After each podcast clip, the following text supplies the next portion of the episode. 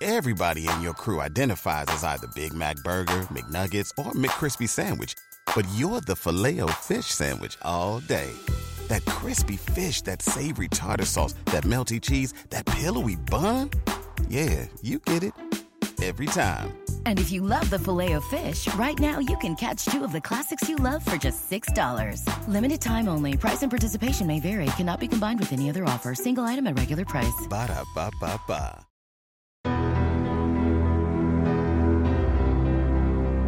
The real story of Margaret Perk's final moments went into her white metal casket with her.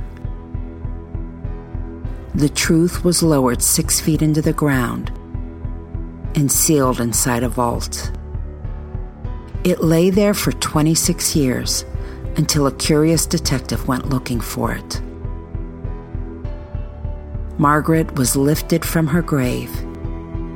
She revealed the bruise on her back, the impression of a leather belt around her neck, the rope burn across her chest. The story preserved by her corpse sealed the fate of her husband, who had long ago talked authorities into believing that his wife, eight and a half months pregnant with their first child, had killed herself. Scott Perk is now in prison for her murder. Exhumations, the act of digging up buried remains, are extremely rare. Even in this day and age of new technology and stunning advances in DNA and forensic science, exhumations are a last resort. A recent survey that the Ohio State Coroners Association agreed to do for us found that most Ohio counties had no exhumations in the past decade.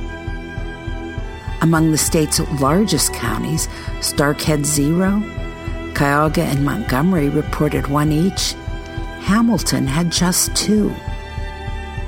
That makes Summit County unique. In the past 12 years, investigators have conducted four exhumations in an attempt to solve some old murders. While two of those exhumations did not advance the case, two did, answering questions that could not be answered any other way. So, how does an exhumation work? What can authorities hope to find from decaying human remains? And what are the chances that a process that still makes some people feel uncomfortable might become a whole lot more common in the future? We've got some answers.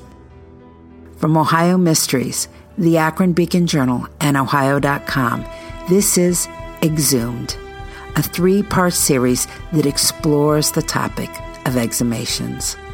I'm Paula Schleis, co host of Ohio Mysteries, and helping me with this series are Akron Beacon Journal reporter Stephanie Warsmith and my Ohio Mysteries co host, Steve Yoder.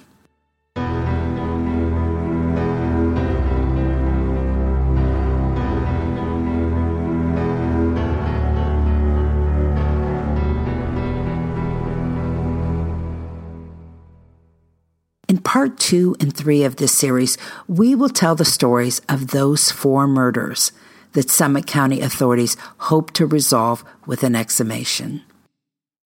But this episode, part one, is for the true crime junkie.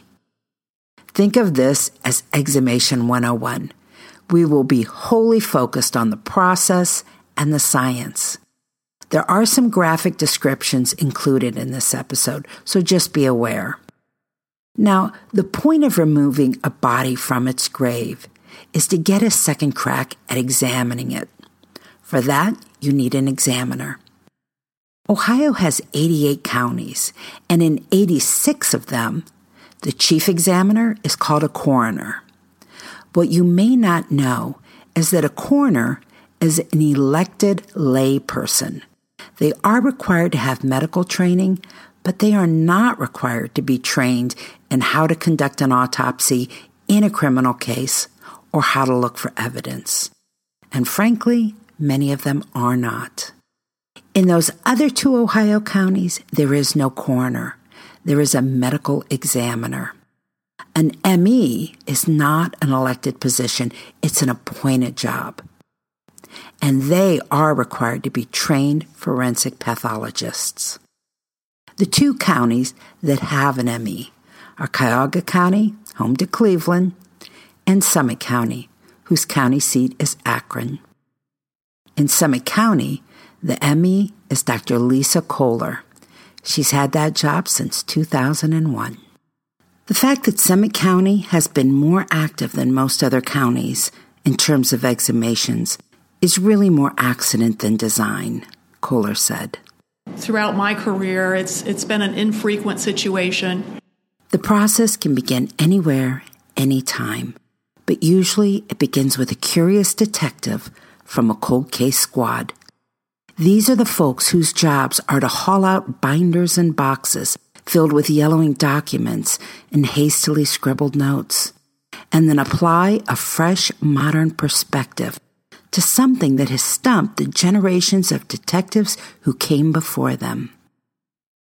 In re examining the old files, a detective may realize an old piece of evidence, even one thoroughly considered decades ago, might be a candidate for a different treatment.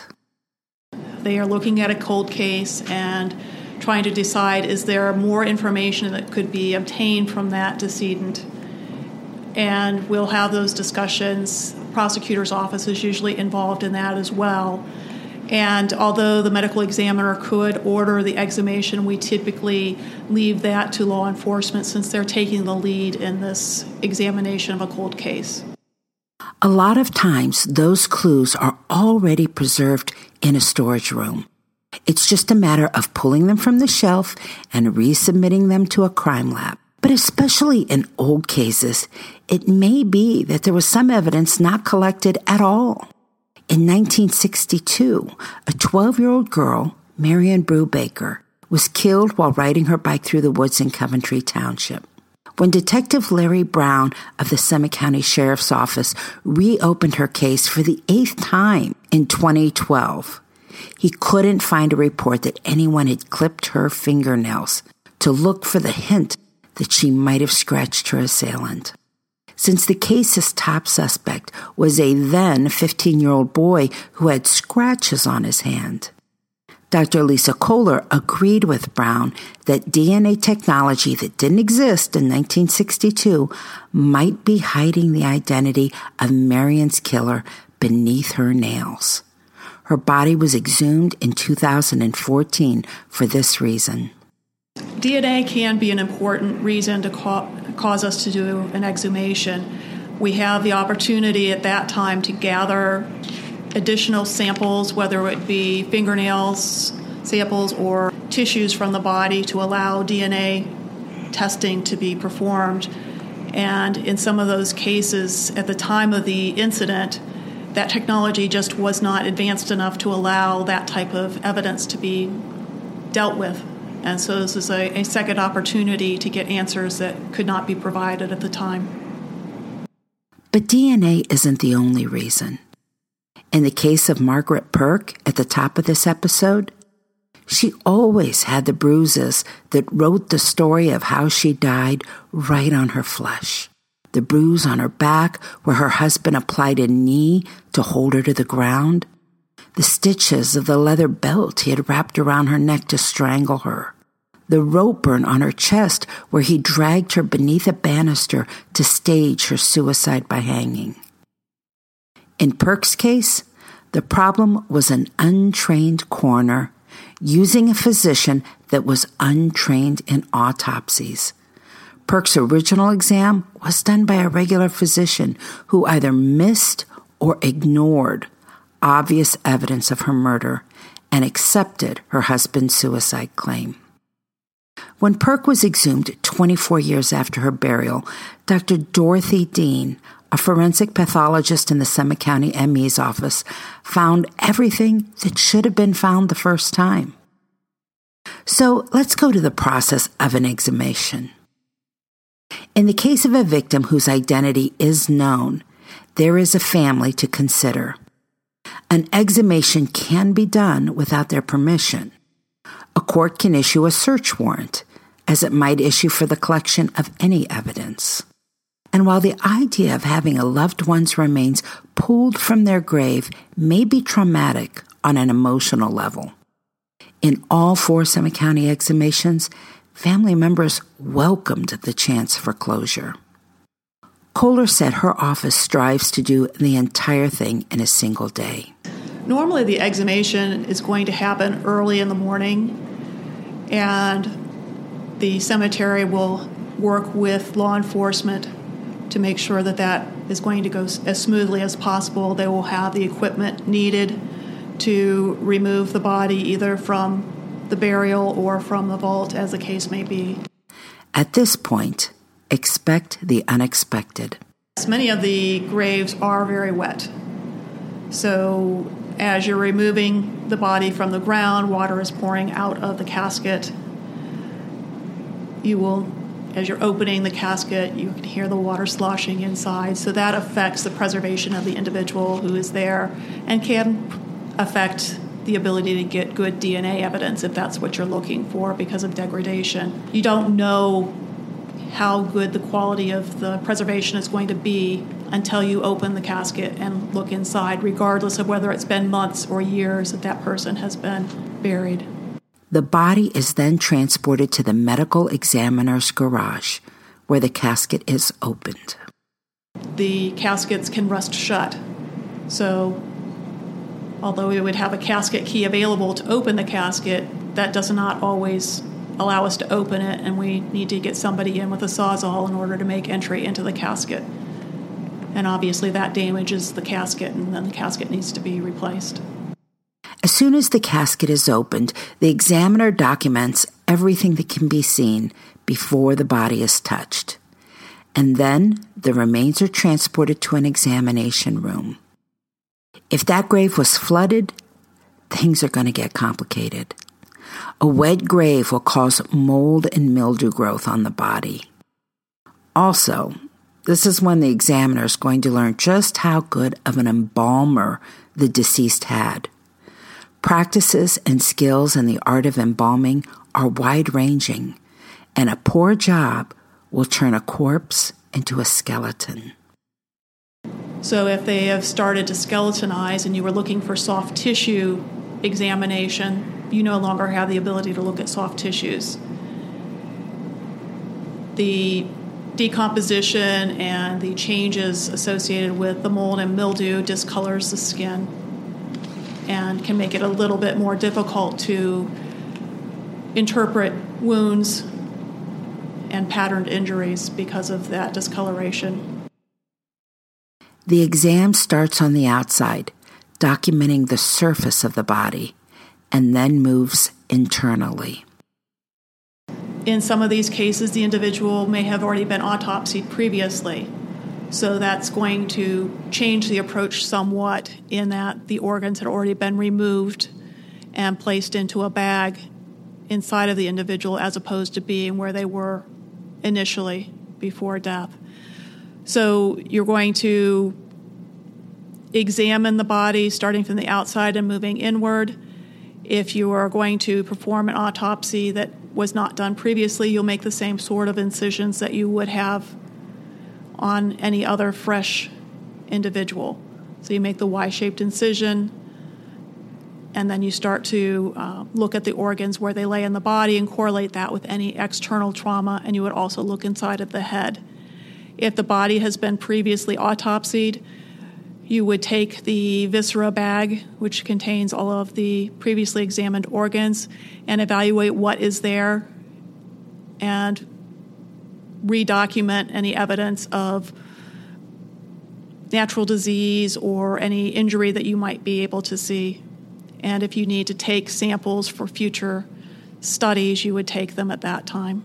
Sometimes the exhumation's main goal isn't to find a killer or a cause of death, but rather to identify the person who was buried. That was the case just a couple of years ago when Akron police asked the Cuyahoga County coroner to remove bones that had been buried in the pauper's field of a Cleveland area cemetery. One of Akron's oldest missing persons cases was Linda Pagano, a 17 year old initially thought to have been a runaway in 1974. The Cleveland Cemetery Index recorded that in 1975, the city had interred the partial skeleton of a young woman who had been found along the banks of the Rocky River. There was a bullet hole in her skull, and she was buried without a name. An Akron detective looking through cold cases found that reference in a national database and thought it could be Linda Pagano. An exhumation proved he was right. And while her killer remains a mystery, Linda's surviving siblings are grateful that they have some closure. They were able to bring their sister's remains home to Akron to be buried with their mother. If there is a question as to the identity of the person, or if we need a sample of DNA from that individual to compare with other samples that may have been taken uh, during the investigation previously, we can obtain a DNA sample from the decedent.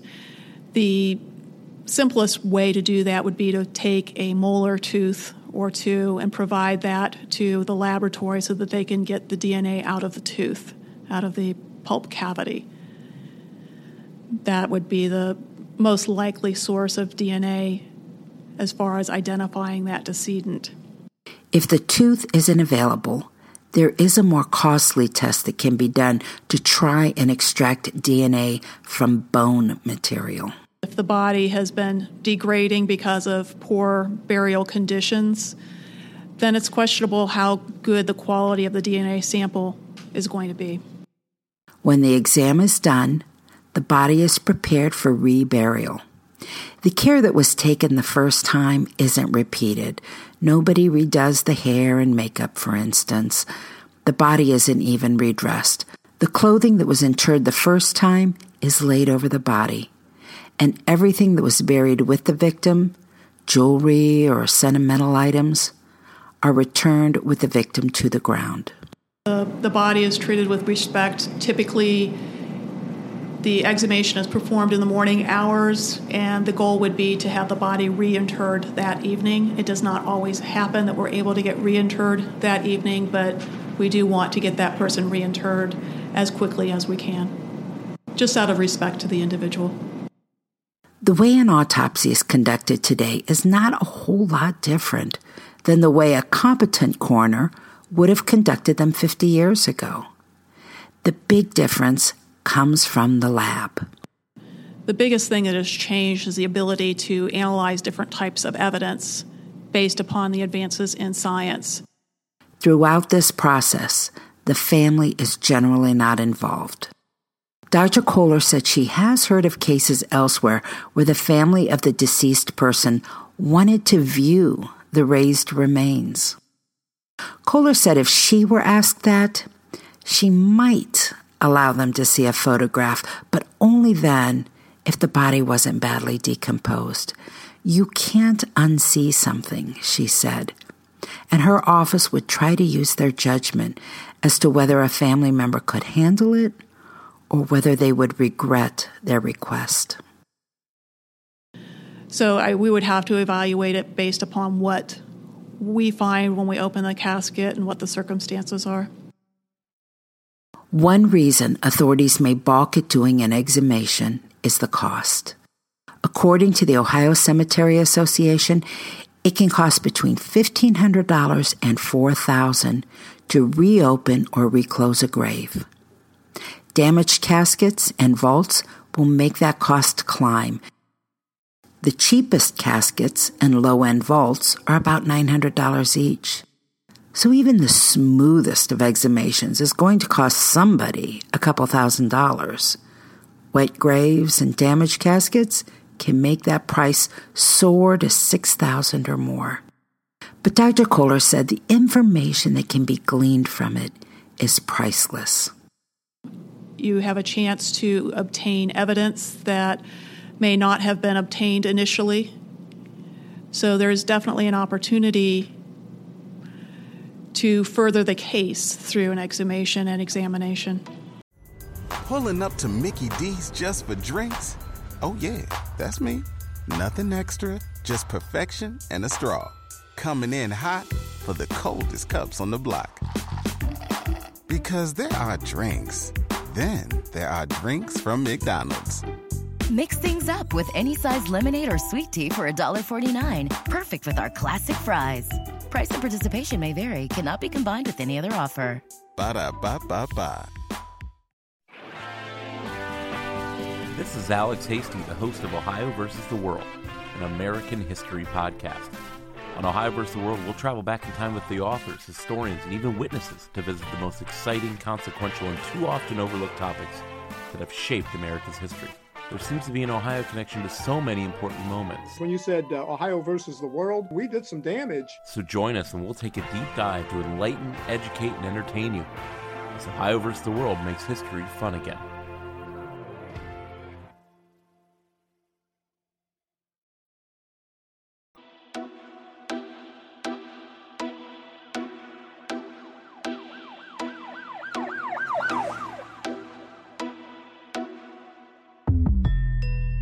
So, what's the future of exhumations?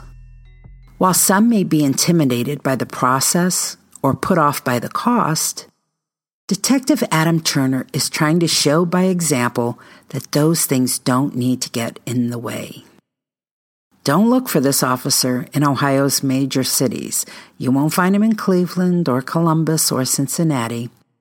Turner is with the police department in Shelby, Ohio a town of fewer than 10,000 people in Richland County, and he is absolutely unfazed by bureaucracy.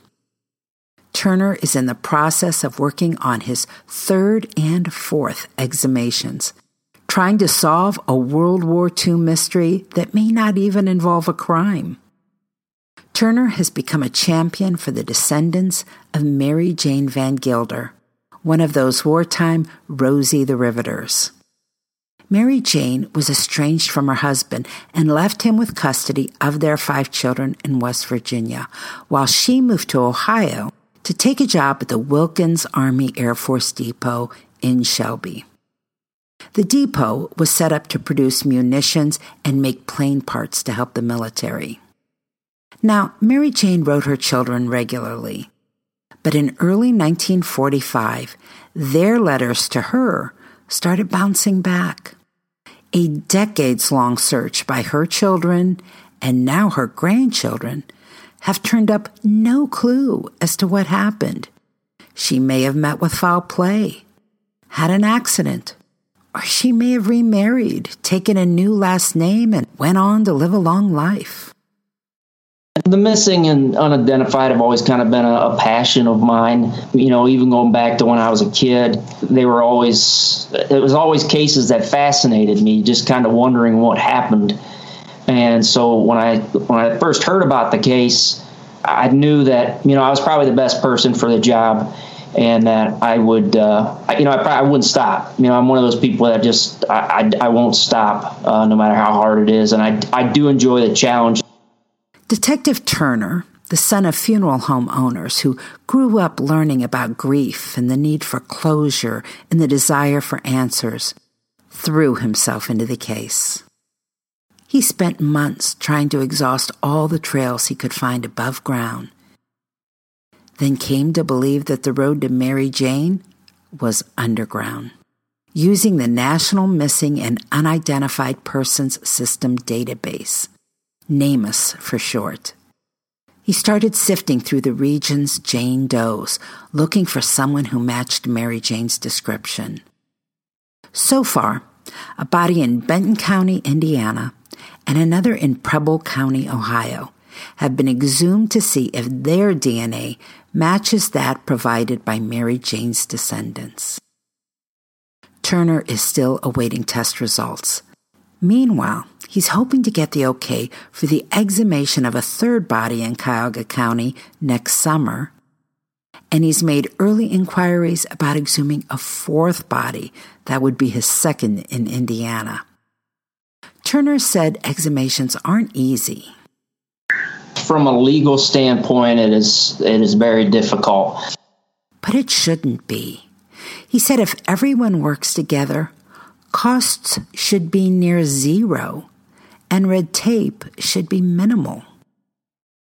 He held up Preble County as an example of how everything went off perfectly because everyone just wanted to do the right thing. I can't say enough good things about Dave Limloff, who's the coroner's investigator in Preble County, and the coroner there, and basically the city of Eaton, uh, all the cemetery workers, the county commissioners, the mayor, and the prosecutor. Everybody just basically signed off on it, said, We're going to do this, we're going to find out who she is. We're not going to charge this police department because that can be a gigantic hurdle for smaller agencies to overcome because the cost of digging someone up, I mean, it's not cheap. So they donated all their time, and the only cost that we incurred as a police department was to reinter the Jane Doe's remains in a new casket because when we exhumed that body. The casket was obviously long degraded, so we paid to have her reinterred in a new casket, and that's something that we gladly did. As for that casket, Turner said he even found a funeral home in town that worked with him to get the cost below $200. For DNA testing, Turner has availed himself of help from Ohio's BCI, but said if he ever needs to turn to a private lab, he'd try crowdfunding online, trusting in the huge interest that people have in true crime today. And here's the thing, he said, because at least in the case of people who were buried without a name, you can't really lose. If none of those exhumations turn out to be Mary Jane Van Gilder, they're still somebody someone's mother, someone's daughter, someone's sister. And getting their DNA into the national database means some other family may get closure. You know, ultimately, I want to know where Mary Jane is and what happened to her. That's that is my number one mission. That's my responsibility as a policeman and to uh, Mary Jane's family. But if I can help solve other cases, other unidentified remains in other jurisdictions through this investigation, then that is a positive thing. There are an unknowable number of unidentified people in Ohio cemeteries. Turner's empathy for their families makes it hard to resist the desire to dig them all up and get them home. Not all unidentifieds are in NamUs. There are unidentifieds in cemeteries throughout this country that are not in NamUs. And that is a failure on law enforcement, that is a failure on the criminal justice system on as a whole that these people have kind of fallen through the cracks. When we exhumed uh, Preble County Jane Doe, there was a Jane Doe directly next to her that in the like just you know a, a, foot or so away was not in NamUs. That was nowhere listed. So you know, when we were doing that exhumation, I kind of joked, "Hey, can you can you knock that that wall out a little bit just so we can kind of get into that grave as well?" Obviously, we can't do that, but that just goes to show how many unidentifieds there are throughout this country. Turner's case involves a missing person and he acknowledges that there are more considerations in the case of exhuming a person whose family is known. Still, whether it's used for a missing person or an unsolved murder, exhumations only make sense as science gets smarter. Turner believes we may be right on the edge of exhumations becoming a common tool if I could get more coroners, investigators, more coroners offices interested in doing these exhumations, and now now is the time more than ever before. We're seeing that DNA and science and genetic technology uh, is allowing us uh, the opportunity through forensic genealogy to identify who these people are and to give them a name back. So yes, now is it's it's important that we do this, and I would love to see more law enforcement agencies and coroners offices doing the same thing.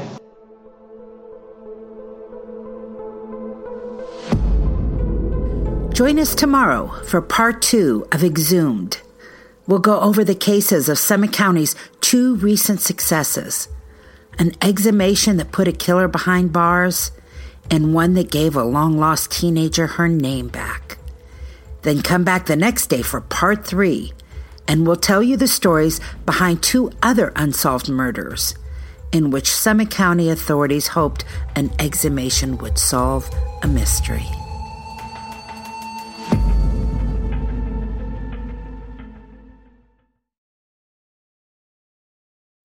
Pulling up to Mickey D's just for drinks?